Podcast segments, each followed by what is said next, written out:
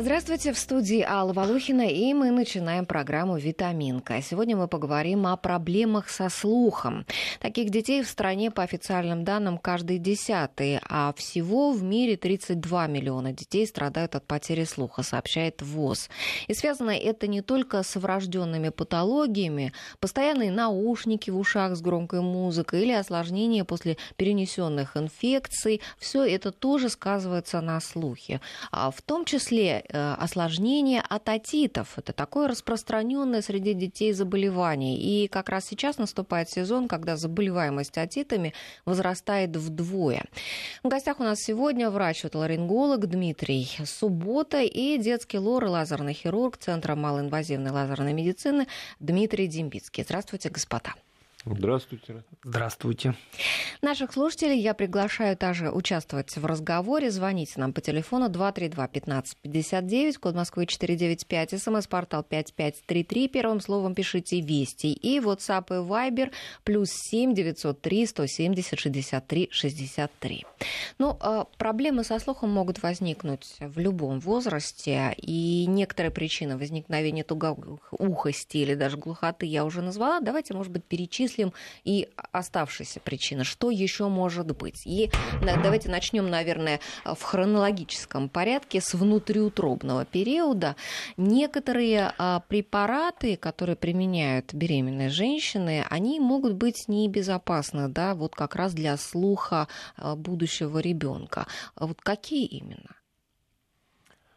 Больше всего опасность представляют для беременной матери и ее ребенка. Вот токсичные препараты, чаще всего это бывают антибиотики, угу. которые э, будущие мамы применяют самостоятельно без назначения врача. Это приводит к тому, что в микрофон говорите. Хорошо. Угу. У ребенка потом снижается слух, происходит от токсичное воздействие на нерв слуховой, и после этого дети рождаются со сниженным слухом. Также бывают еще иногда перенесенные инфекции мамами. Тот же самый грипп, краснуха, тоже приводит к тому, что дети рождаются вот с такой патологией. Ну, грипп, да, а, а, как вот здесь избежать того? Э, не, не при каждом же заболевании гриппом, да, наверное, ну, это, вот такие осложнения? Это все таки несет э, индивидуальный характер. Дело в том, что тут именно э, уже идет непосредственно тропность вот этого вируса данной, но это не обязательно грипп, кстати. А что такое тропность? Ну, так скажем, похожесть. То есть, когда вирус прям атакует непосредственно кортиев орган. Есть у нас во внутреннем ухе анализатор такой, так, это специальные высокодифференцированные клетки нервные, волосковые. И вот некоторые вирусы могут прям непосредственно токсическое действие оказывать на эти волосковые клетки. Это не обязательно может быть грипп, это, в принципе, вирусная инфекция может быть. Да? Но это не сказать, чтобы такие частые случаи, но такое, такое, к сожалению, бывает. Угу. Именно так, такая причина э, снижения слуха по, сенсоневра, по, по типу нейросенсорной тугоухости. Хорошо, давайте, может быть, мы скажем, чего не нужно делать беременным женщинам точно, чтобы вот избежать. Может быть, там э, какие-то вещи не подвластны, да, но ну, что Прежде всего, беременной женщине нужно вести беременность у хорошего квалифицированного гинеколога. То есть хороший квалифицированный гинеколог, он постоянно контролирует состояние беременной женщины, то есть смотрит анализы, делает обследования, УЗИ периодическое, и э, он уже на этом этапе, да, он может э, уже какие-то дать рекомендации, либо предостережения. Да? Поэтому это вот основной э, специ... хороший, как скажем, квалифицированный гинеколог, он знает э, этот перечень препаратов, допустим, да, которые ототоксичны. И поэтому, если, допустим, нуждается беременна в приеме каких-то лекарств, этот врач все это учитывает, да, какие-то риски определенные, то есть не назнач... ну, никогда не назначит хороший гинеколог, да, квалифицированный, какие-то препараты ототоксичные, что потом в результате Э, ребенок, так скажем, родился с патологией. Ну, конечно, э, в жизни все бывает. Бывают витальные показания, понимаете, беременность может по-разному протекать, бывают всякие угрозы. Тут поэтому, ну, это, э, это вот практика, потому что уже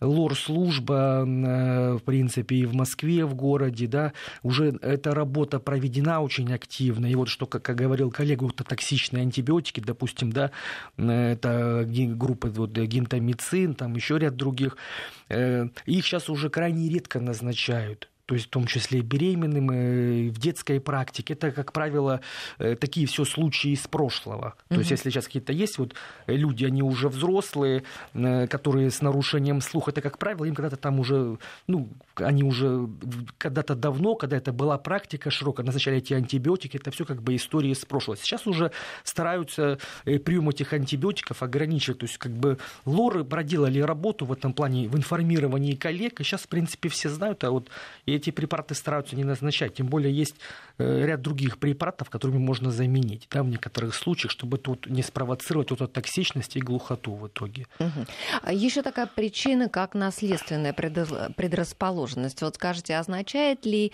а, что если вот там бабушка или дедушка в семье там не дослышат, переспрашивают, а, то что родителям опасаться, что вот у их детей может быть снижен слух? Чаще всего это просто приобретенная патология, такой, чтобы если не дослышит бабушка или дедушка, было снижение слуха их внука либо детей, это не обязательно.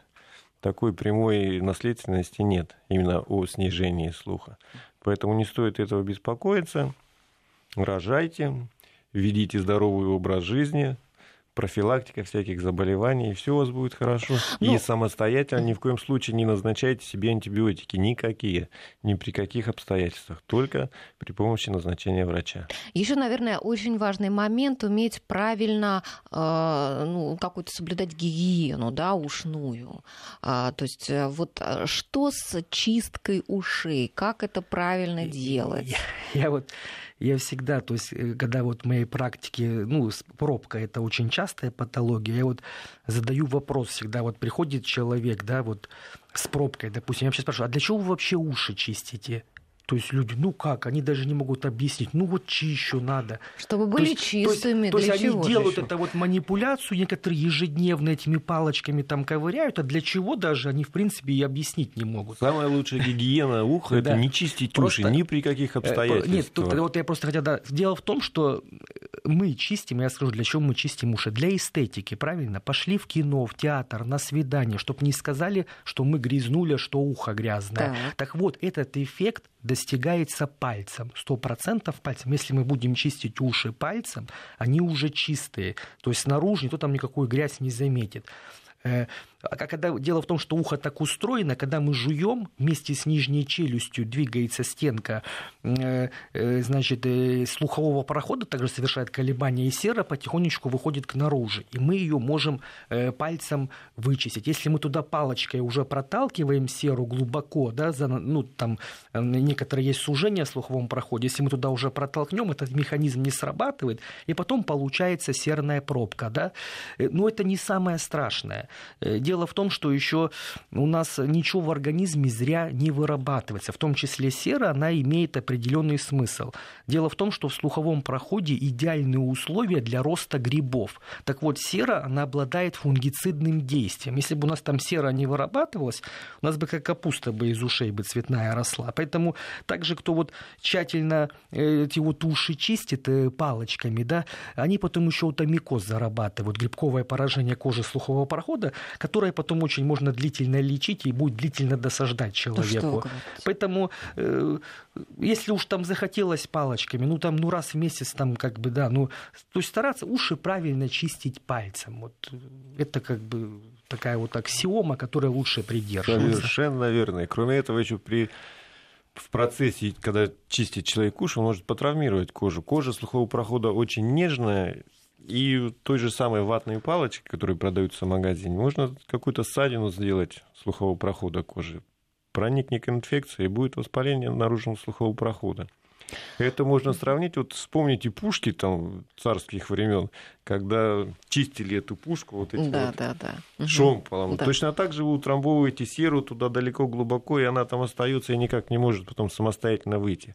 Поэтому прежде чем чистить ребенку наружный слуховой проход, вспомните вот эти царские пушки и представьте, что вы делаете с ребенком. Не чистите вы никогда никакими ватными палочками детям уши.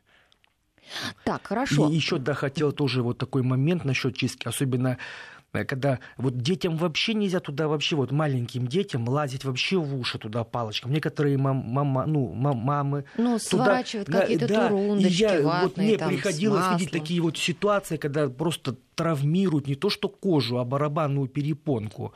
То есть начинают, ну, ребеночек, понимаете, дернулся где-то, mm-hmm. и что, ну, это как бы совсем уже нехорошо получается. Мама старается э, сделать как лучше, а получается, как да, сказал когда-то Черновордин, там что-то в ушках, там, ну пусть там у ребенка это сера там где-то торчит, она потом естественным путем он там жует, бегает, да, там э, сосет это, там, значит, бутылочку, либо там, да, на грудном скармливании. Все это как бы она сама выйдет естественным путем. Лазить, вот особенно малышам, там что-то ковырять, это вообще ни в коем случае нельзя, потому что, не дай бог, вот довести до таких вот, к сожалению, такое бывает, да? а это уже достаточно серьезная вещь, если, да, уже там э, в детском возрасте уже травму серьезную там барабанной перепонки нанести. Поэтому... А вы сказали, что а, проталкивается сера вглубь вот этими палочками. А что же тогда говорить о наушниках? Вот сейчас особенно популярные а, у подростков, у детей, да и у взрослых а, такие вакуумные наушники, которые прям внутрь туда слухового прохода вставляются. Что вот про наушники можете сказать? Ну, наушники это вообще у них две беды. Первая, самая простая беда, то, что наушники все носят в кармане, маленькие дети их бросают где-то, все это наушники собирают, всю инфекцию, все, что можно собрать с пола, и потом вставляют в наружный слуховой проход. При этом туда заносятся ну, все микробы, какие только существуют на Земле. И отсюда начинаются наружные отиты дети часто приходят и обращаются с этой патологией. Поэтому вот всем мамам, папам советую, если вы хотите, чтобы ваши дети пользовались наушники, никогда не покупайте вот эти вакуумные наушники. Купите обычные наушники, которые накладываются... Такие пуговками или, или которые даже накладываются сверху. на, угу. на голову, ушную да. раковину. Да. Это уже менее такие травматичные наушники. Это первый момент. Второй момент, то, что вот высокие звуки довольно-таки громкие, на детский слух действует довольно-таки плохо, потому что слух еще у детей не сформирован. А до какого возраста не сформирован? Ну, хотя бы лет, наверное, нужно подождать до 12, угу. до 11. Угу. С уже... наушниками подождать нужно лучше, до лет до 12 Лучше, 11. да, подождать до этого периода. Так, хорошо. А вот э, когда я еще слушала, слышала о том, что особенно вредно пользоваться наушниками и при этом еще и жевать жвачку потому ну, что это, челюсти, э, смыкаясь... Ну, вот, я же как раз вот говорил, да. да, когда про серные пробки рассказывал, что совершает при жевании колебания стенка слухового прохода. Также это вот механизм такой. Поэтому, конечно, если наушник глубоко в слуховом проходе, э, происходит травматизация кожи слухового прохода, кожа сама не стерильна, как говорил коллега, сами наушники не стерильны, это попадает э, инфекция да, в кожу слуховую, там, там есть просто также э, под кожей клетчатка, да, которая может воспалиться, это можно привести к такому достаточно серьезному воспалению кожи слухового Нет, прохода. а вот это жевание одновременно как, со слухом, что когда, когда мы жуем, у нас действует. открывается слуховая труба в этот период, угу. при, в момент жевания. И когда открывается слуховая труба, то выравнивается давление снаружи уха и в полости рта. Но так как у нас снаружи нет никакой звуковой волны, только она находится непосредственно на барабанную перепонку, происходит перепад давления. И довольно-таки сильное воздействие будет на среднее ухо. Это будет по типу баротравмы, которая угу. бывает при взрывах, там, при громких шумах. И это тоже может привести к среднему отиту. То есть не только, наверное, жвачка, но и просто во время еды, да, слушать музыку в ну, наушниках. то есть в совокупе вот это вот жевательное движение и громкий звук угу. может привести к тому, что будет снижение слуха. А скажите, э, слух постепенно может садиться, Он да, когда пользуются как, наушниками? Когда громкий громко. звук, слух потихоньку садится, садится угу. от этого воздействия. Некоторые части волосяных вот этих вот а, погибает просто. Ну, а восстановить Волосков. слух, который а, сел от а, того, что слушал музыку в наушниках, возможно ну, или нет? Или это быть, уже безвозвратно? Каждый слышал, э, обыватель, такое выражение, нервные клетки не восстанавливаются, да? А потом сказали, что восстанавливаются. Ну, дело в том, что вот что касается высокодифференцированных клеток, да, э, волосковых, которые непосредственно преобразуют колебания вот уже жидкости улитки вот в электрический сигнал, то они при каких-то поражениях, их только можно восстановить в первые в течение 10 суток. Если какая-то в, 10, в течение э, больше, чем 10 суток какой-то раздражитель остается, да, либо не проводится должная терапия, то их как бы практически ну, уже не восстанавливаются эти волосковые клетки, э, что приходит, приводит к стойким нарушениям слуха. У нас есть э, звонок. Кто с нами на связи? Представьтесь, пожалуйста. Здравствуйте. А, здравствуйте. А, извините, это не я. Да, это вы, вы. а, про... я, да, ой, доброе mm-hmm. утро. Доброе утро. Врач Артамонов Юрий Анатольевич, Москва. Кандидат медицинских наук, доцент. Вы знаете, спасибо вам за интереснейшую передачу, уважаемые коллеги. Очень интересная. Mm-hmm, спасибо я, вам. честно говоря, очень с большим удовольствием слушаю. Вы знаете, я последние, поскольку 20 лет преподавал и занимаюсь восточной медициной, и меня очень интересует вопрос в Китае, существует такая тесная связь, что обязательно, если э, теряется слух, обследуются почки, потому что почки и слух, они как бы связаны одним, одним сущностью своей. Вот мне бы хотелось услышать ваше мнение. Есть ли какой-то, ну, будем говорить, э, список заболеваний почек, при которых, ну, действительно железно надо обследовать слух. слух. Спасибо вам большое. Спасибо, Юрий Анатольевич. Что скажете, э, господа? Так, ну, что я могу сказать? Э, конечно, восточная медицина это как бы отдельное такое, у них вообще свое мировоззрение. Ну, как именно классические, представители классической медицины, я, конечно, могу связать, допустим, почки со снижением слуха. Дело в том, что почки, работа почек нормальная, она очень важна для поддержки нормального, так скажем, артериального давления. Вот именно э, почечная патология, она часто является причиной гипертензии. Да?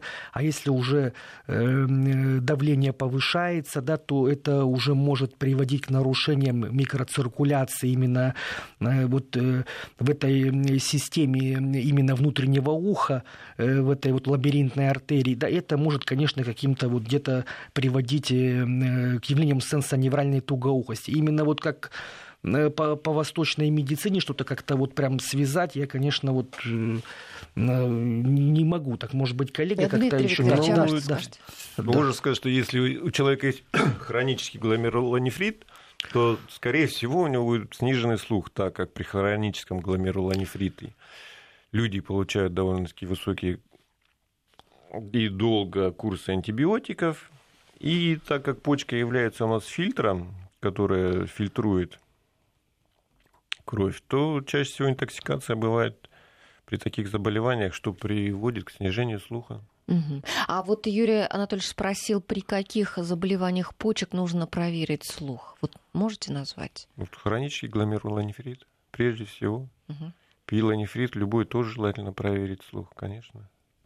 Хорошо. Еще вопрос от слушателей, а, а возвращает нас к тому а, нашему моменту, когда мы говорили про то, что нельзя чистить уши там ватными палочками. Спрашивают, а вот после плавания, когда забираешь ребенка из бассейна, да, он еще там в ушах у него вода, вот что делать в этом случае? Достаточно полотенца вашего, которое есть, сверните его и протрите у самого входа в наружный слуховой проход, туда далеко не нужно. Все выйдет оттуда, не переживайте. Вся вода да. Тут, тут даже больше имеет очень важное да, значение, в каком состоянии ребенок именно ходит в бассейн. Сейчас очень так все фанаты спорта стали, да, детей водят.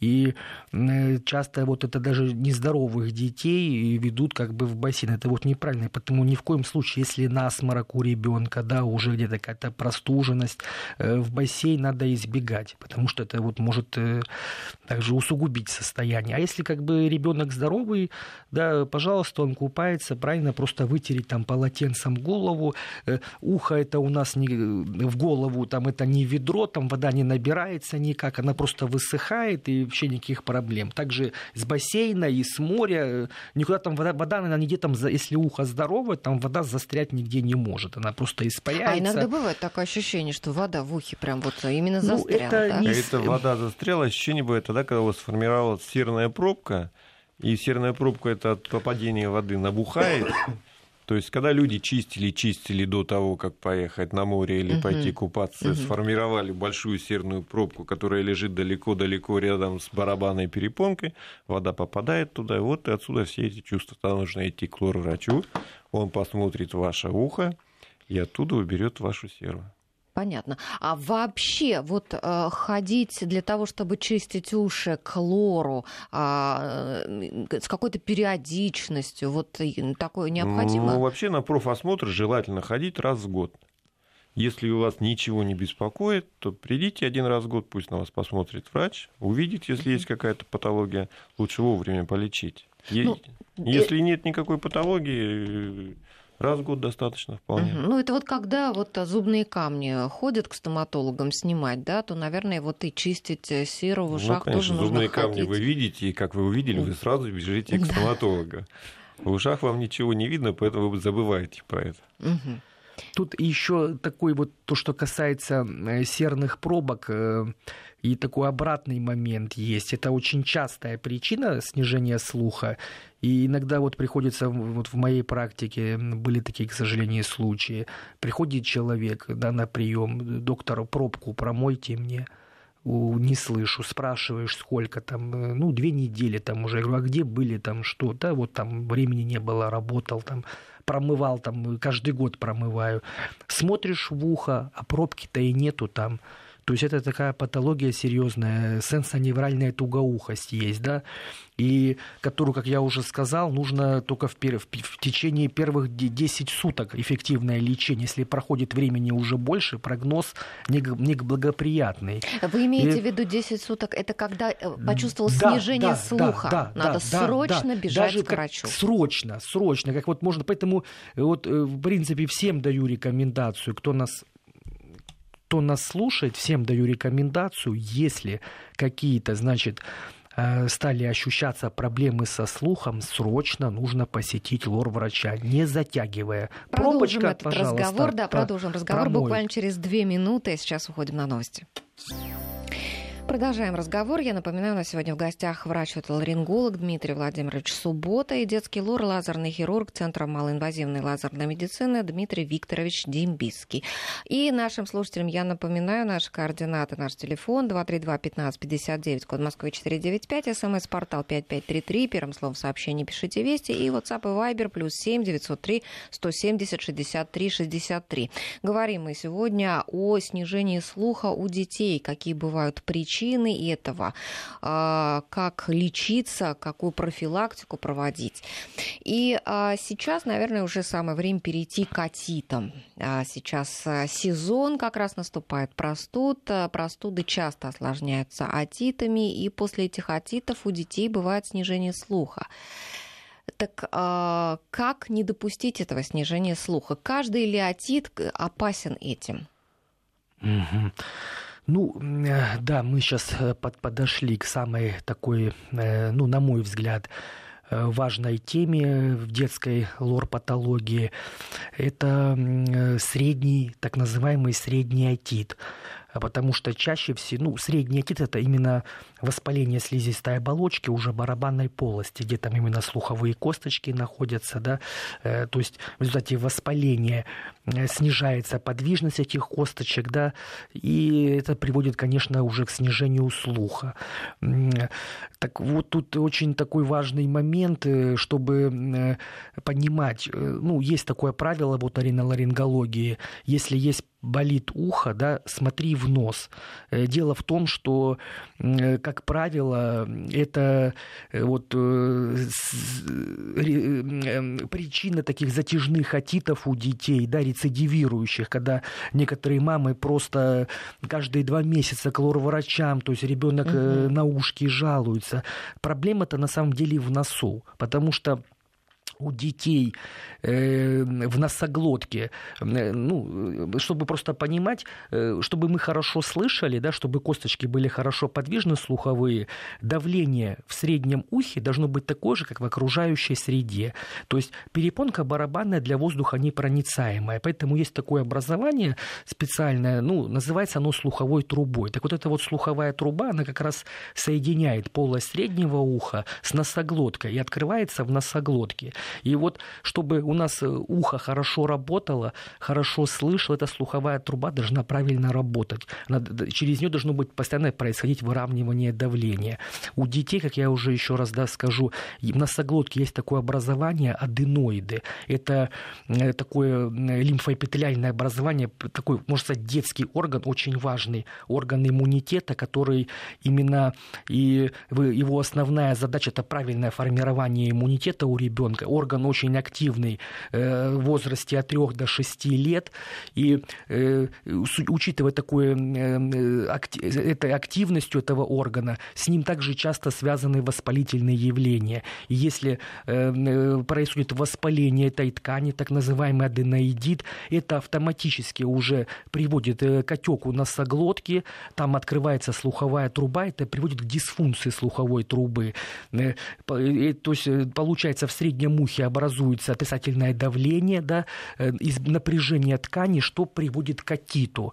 И тут, скажем, такие, еще такая есть такая форма очень неприятная вот у детей такого возраста, так называемый эксудативный отит. То есть это невыраженные какие-то именно болевые проявления, такие воспалительные, но именно идет все проявление болезни в снижении слуха. Ну, это... Давайте, может быть, вот прям уже практически объясним, что если что, если ребенок зашмыгал носом, да, и... там у него какой-то насморк, то... Ча- ча- часто у детей бывает как то, что они, когда ложатся спать, угу. нос дышит. Ложатся спать, начинают кашлять. Нужно прежде всего посмотреть, что там происходит во рту и в носоглотке. Это по задней стенке затекает слизь когда воспаляется аденоидная ткань, эта слизь протекает вот как раз над устьем слуховой трубы. Слизь это может затекать по слуховой трубе в среднее ухо, и происходит воспаление. Также, когда слуховая труба отечна, происходит, вот создается вакуум в среднем ухе, происходит пропотевание жидкости, и сюда попадает в среднее ухо, тоже приносит, приводит к тому, что снижается слух.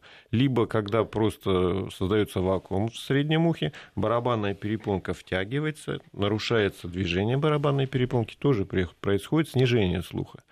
То есть, ну, нужно смотреть за носом. Ну, хорошо, а ведь э, даже врачи говорят о том, что э, э, хоть лечи ты насморк, хоть не лечи, он пройдет за 7 дней. Нет, да? это обычный насморк, просто насморк. Но у детей особенность такая. Вот эта нежная аденоидная ткань, которая выполняет функцию иммунитета, она довольно-таки часто, ну, дети ходят в детский сад, в школу, да. приносят все разную инфекцию, перестает справляться эта ткань с инфекцией, происходит, вот, как говорил коллега, аденоидит, воспаление, хроническое воспаление. За счет этого постоянно затекает слизь. И поэтому вот начинаются такие проблемы со средним ухом. То есть детский насморк это такой насморк, который надо лечить. Да, это не то, что вот как... обязательно. Потому что если его не лечить, он переходит в хроническую стадию, и вот сюда наружу не бежит ничего, соплей угу, угу, нет. Угу. Все бежит по задней стенке. А как же мы поймем, что у ребенка насморк в таком случае? Если он носом не, не, не шмыгает, э, нет, выделений ну, нет? Нет, это, это в дневное время, да, ну, вот коллега же говорит, в ночное время, это храп у ребенка, угу. покашливание в ночное время, да, такое вот, ну, как бы, нет, у здоров... если здоровый нос, конечно, он никак себя не, он, э, если не спит ребенок хорошо и никакого насморка, значит, он как бы здоров. То есть, опять же, потом ребенок, ну, родители замечают, что ребенок не дослышивает, перес спрашивает, да, то есть вот потом уже э, приводят на осмотр к лор-врачу, проводишь атоскопию, и уже замечаешь эти изменения, там втянутость барабанной перепонки, ну, видишь, Ну, в общем, да? внимательная мама насморк не пропустит, э, поймет. Да, Понятно. Да. У нас вот есть внимательный папа на связи с нами по телефону. Рамиль, здравствуйте. А, здравствуйте, да, Рамиль Зайнулин, город Ижевск. Угу. В общем, у нас а, такая ситуация. Ребенку 4 года, а, вот, а, у нас за 4 э, раза за год был отит. Нас направили на удаление, вот как раз говорите, вот этих аденоидов. А, операцию провели в августе, то есть э, аденоиды удалили, и вот сказали, что ну, боли пройдут, э, и буквально мы в садик вот вышли две недели назад, снова заболели, и у нас заболели уши. Пришли к, к лор-врачу, он сказал, что э, э, у нас еще и миндалины, оказывается, удалили вместе с этим. Вообще это нормально. И второй вопрос такой, ну и слух у нас падает очень сильно. Вот э, выздоравливает, слух восстанавливается. То есть во время воспаления слух очень сильно падает. Вот, спасибо. Угу. Так, я спас... вот можно я да, да, конечно. такая для меня очень животрепещущая тема. Часто в этой практике сталкиваюсь и постоянно, так скажем, э, ну пытаюсь какую-то где-то дать информацию там на своем сайте, да, в Инстаграме веду аккаунт. Это вот э, дело в том, что удаление аденоидов, да, это, это вот хирургическая такая тактика, которая сейчас ходит, э, к сожалению, очень агрессивное значение, оперировать даже не меньше, может быть, даже больше сейчас стали, от много клиник, которые... Э, я, это дело в том, что это не всегда решение проблемы. Тут э, э вообще, э, как, вот, как ни странно, до сих пор э, лор-врачи э, современные да, делят слизистую оболочку на фрагменты. То есть аденоиды, гланды, там еще чего-то. Миндалины. Миндалины. И давайте там что-то отдельно, что-то удалим, что-то подрежем. А все дело в том, что слизистая оболочка вот верхних дыхательных путей – это все один орган. И нужно его рассматривать как один орган. И поэтому, занимаясь лечебным процессом, также нужно воздействовать на всю слизистую оболочку. Просто ну, какая ситуация, да, допустим, то есть ребенка лишили, лишили важного органа иммунитета, удалили аденоиды. Но дело все в том, что просто при, аден, при аденоидите воспалительный процесс, вся слизистая оболочка вовлекается. Просто максимально, максимальные изменения в аденоидах происходят. Но это не значит, что как бы остальная слизистая оболочка, она здорова. То есть аденоиды удалили, воспаление просто переж... оно осталось на слизистой оболочке, в той же самой в области устьев слуховых труб. То есть, в принципе, проблема осталась. Поэтому э, я вообще, то есть, э, и тут видите, как сразу... Ну, да, вот я, я, вот уверен, я уверен, я уверен, что в случае Рамиля он, они даже не проходили э, комплексное консервативное лечение. Сразу их, значит, отправили на операцию. Я вот э, такая тактика, я считаю, совершенно неправильная. То есть хирургическому лечению нужно приступать только при неэффективности консервативного лечения. Это не то, что консервативное лечение, это не то, что, значит, там какие-то э, гормоны себе в нос пшикать. Это тоже отдельный разговор, потому что сейчас э, очень часто приходится вот в моей практике сталкиваться с детьми, которые принимают назальные глюкокортикостероиды, ну, есть определенные препараты, э, полгода по, по году они эти вот препараты, которые просто убивают уже полностью все как бы защитные механизмы, иммунитет уже никуда вообще не годится. И такого ребенка потом на самом деле отправлять только на операцию. Поэтому я вот и практикую очень активно консервативный подход в лечении аденоидов, очень как бы эффективный. И а тут то, что мне, мне жаль, еще что... и миндалины. Вот это... это... Ну, ну, как, это... как могли без согласия родителей удалить миндалины? Ну, родители вот же вопрос. не специалисты. Видимо, поэтому их никто и не спросил. Ну, да? У детей чаще всего миндалин совсем не убирают, делают тонзиллотомию, так как лимфоглоточное кольцо состоит из пяти миндалин. Поэтому всегда воспаление происходит, ну, все пять миндалин задействованы в этом. Но вот, чаще вот всего сейчас... какая-то одна из них более... Да, сейчас мы об этом уже подробно рассказать не успеем. Нам нужно прерваться буквально полторы минуты, и мы вернемся к разговору. Мы возвращаемся к ситуации, которую нам писал слушатель Рамиль в своем звонке. Э, ребенку вырезали аденоиды и миндалины, но у ребенка продолжаются отиты, и во время этих отитов снижение слуха. Ребенку 4 года. Что вот в такой ситуации, когда вот сделали ребенку операцию, не помогает, да, продолжается отит, что родителям делать? Ну, скорее всего, когда убрали аденоиды, здесь было еще воспаление аденоидов, это был хронический аденоидит, необходимо было сразу проводить консервативное лечение – воспаление это осталось, поэтому необходимо идти к лор-врачу. Может быть, обратиться к другому лор-врачу, который будет применять другие какие-то методы лечения. И обязательно лечить носоглотку.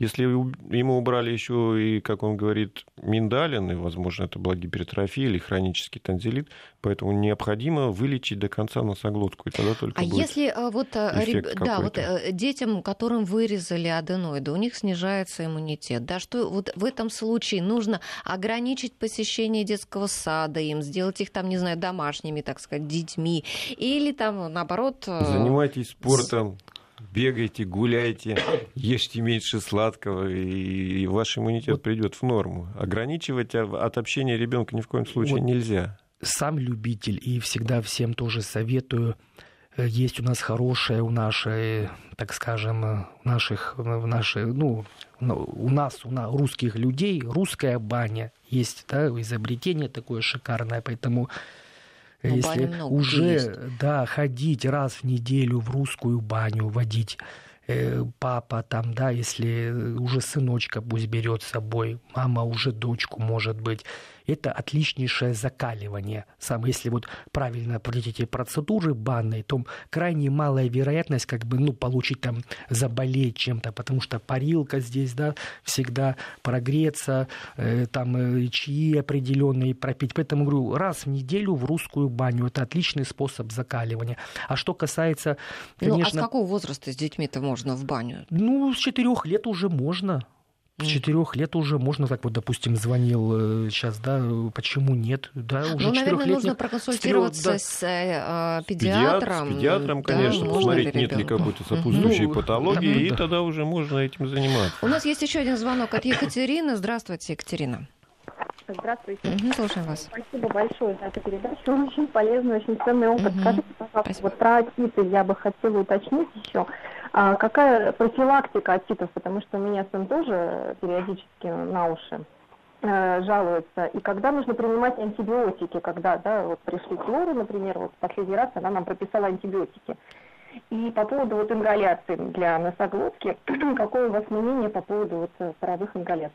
Спасибо угу. Спасибо. Ну, про профилактику мы уже начали говорить, да, вот бани, например, потом, наверное, еще поездки на море. Поездки на море это, э, это, конечно, лучшее, что есть. Вот допустим, э, могу вот в этом плане про много очень примеров привести про целебный воздух Крыма, да, это да. как бы на, на самом примеров деле... время уже у нас не хватит, да, 6 минут да, остается. Да, угу. да. Сам, Им... Самое главное санировать носоглотку, потому что если у вас есть частые воспаления среднего уха, проблема в носоглотке, поэтому необходимо идти к врачу, просить, чтобы вас обследовали, сделали, может быть, снимок носоглотки, посмотрели, что происходит с носоглоткой, назначили физиопроцедуры какие-то. А вот ингаляция упомянула Ингаляция Екатерина. тоже, в принципе, да, есть такой эффект у ингаляции. Сейчас есть ингаляторы ультразвуковые, можно делать ингаляцию. В домашних условиях в домашних, можно, да, да? Если вам врач назначит, с чем делать и как делать, то можно и в домашних а условиях промывать, делать. скажем, нос э, соленой водой, вот ну, это? Ну, только не, не переусердствовать. Можно это в период воспаления коротко, 3, 5, 7 это, дней. Вот, Но да, да, да, вот, правильно с... нужно это делать, потому что некоторые мамы начинают промывать каждый день перед садом, после детского сада. Вся микрофлора, нормальная микрофлора носа на соглотке смывается, и сюда селится все что угодно. А как же нужно, с какой периодичностью? Только когда, если ребенок заболел, угу. лор-врач вас посмотрел, увидел, что есть в этом необходимость, тогда можно промывать носоглотку. А так лучше самостоятельно этого ни в коем случае не делать. Сейчас да. ведь много всяких спреев, вот, да? Вот, вот это, это тоже да. отдельный, это отдельный разговор. Хорошо. Дело в том, что я вообще, если нос правильно работает у нас, да, как бы слизистая, нам вообще никаких промываний не нужно. У нас все там есть защитные механизмы, естественные, которые справляются с эвакуацией всего, там, мукоцилиарный клиренс, поэтому промывка она там имеет хоть-то там у, при сухости у пожилых людей. Сейчас тоже просто приходится сталкиваться вот с этой активной рекламой вот этих спреев. Начинается у ребенка ринорея, вот эти выделения из носа начинают активно промывать нос, загоняют эту слизь, слуховую трубу, и начинается отитом. То есть, если бы просто этот бы насморк, допустим, он бы сам там через неделю разрешился бы каким-то да, путем, то э, это промывание активно, то еще как бы спровоцировало отит. Поэтому даже вот э, в острой фазе такой, когда вот, допустим, насморок, э, ничего страшного не будет, если 5 дней принимать сосудосуживающие капли. То есть, ну, 5-5-10 дней, как бы, да, не больше. Это э, даже более такой будет полезный оказывать эффект, чем сопливый нос, извиняюсь, да, еще там активно добавлять, промывать. И этот механизм сработает, и будет отит. Это Просто этим... эти солевые все растворы, они тоже высушивают слизистую при длительном применении, слизистая высыхает. Поэтому многие думают, что если увлажнять постоянно слизистую нос, она будет влажной. Нет. Через 10-14 дней слизистая перестанет нормально работать, и она уже не сможет работать без вот этих увлажняющих капель. Поэтому нельзя длительно ни в коем случае промывать слизистую носа. Угу. И вот опять же, эта мама звонила сейчас, да, если все-таки у ребенка э, там атиты рецидивируют, да, пусть все-таки квалифицированному лор-врачу обратятся на осмотр, надо внимательно посмотреть, э, как я сказал, прежде всего нос осмотреть, носоглотку, нету ли там каких-то все-таки предрасполагающих факторов к, к такому, вот, скажем, рецидиву. Может быть, там уже э, сколько лет ребенку, не помню. Нет, не сказала. Не сказали, мама. да. Там, угу. Если там это уже ребенок постарше, то есть там, там уже может и такие уже, как и вазомоторный ринит, так скажем, э, пере, потихонечку все эти вот уже воспалительные переутекать. То есть там... А если, э, допустим, там с, в носу может быть отечность.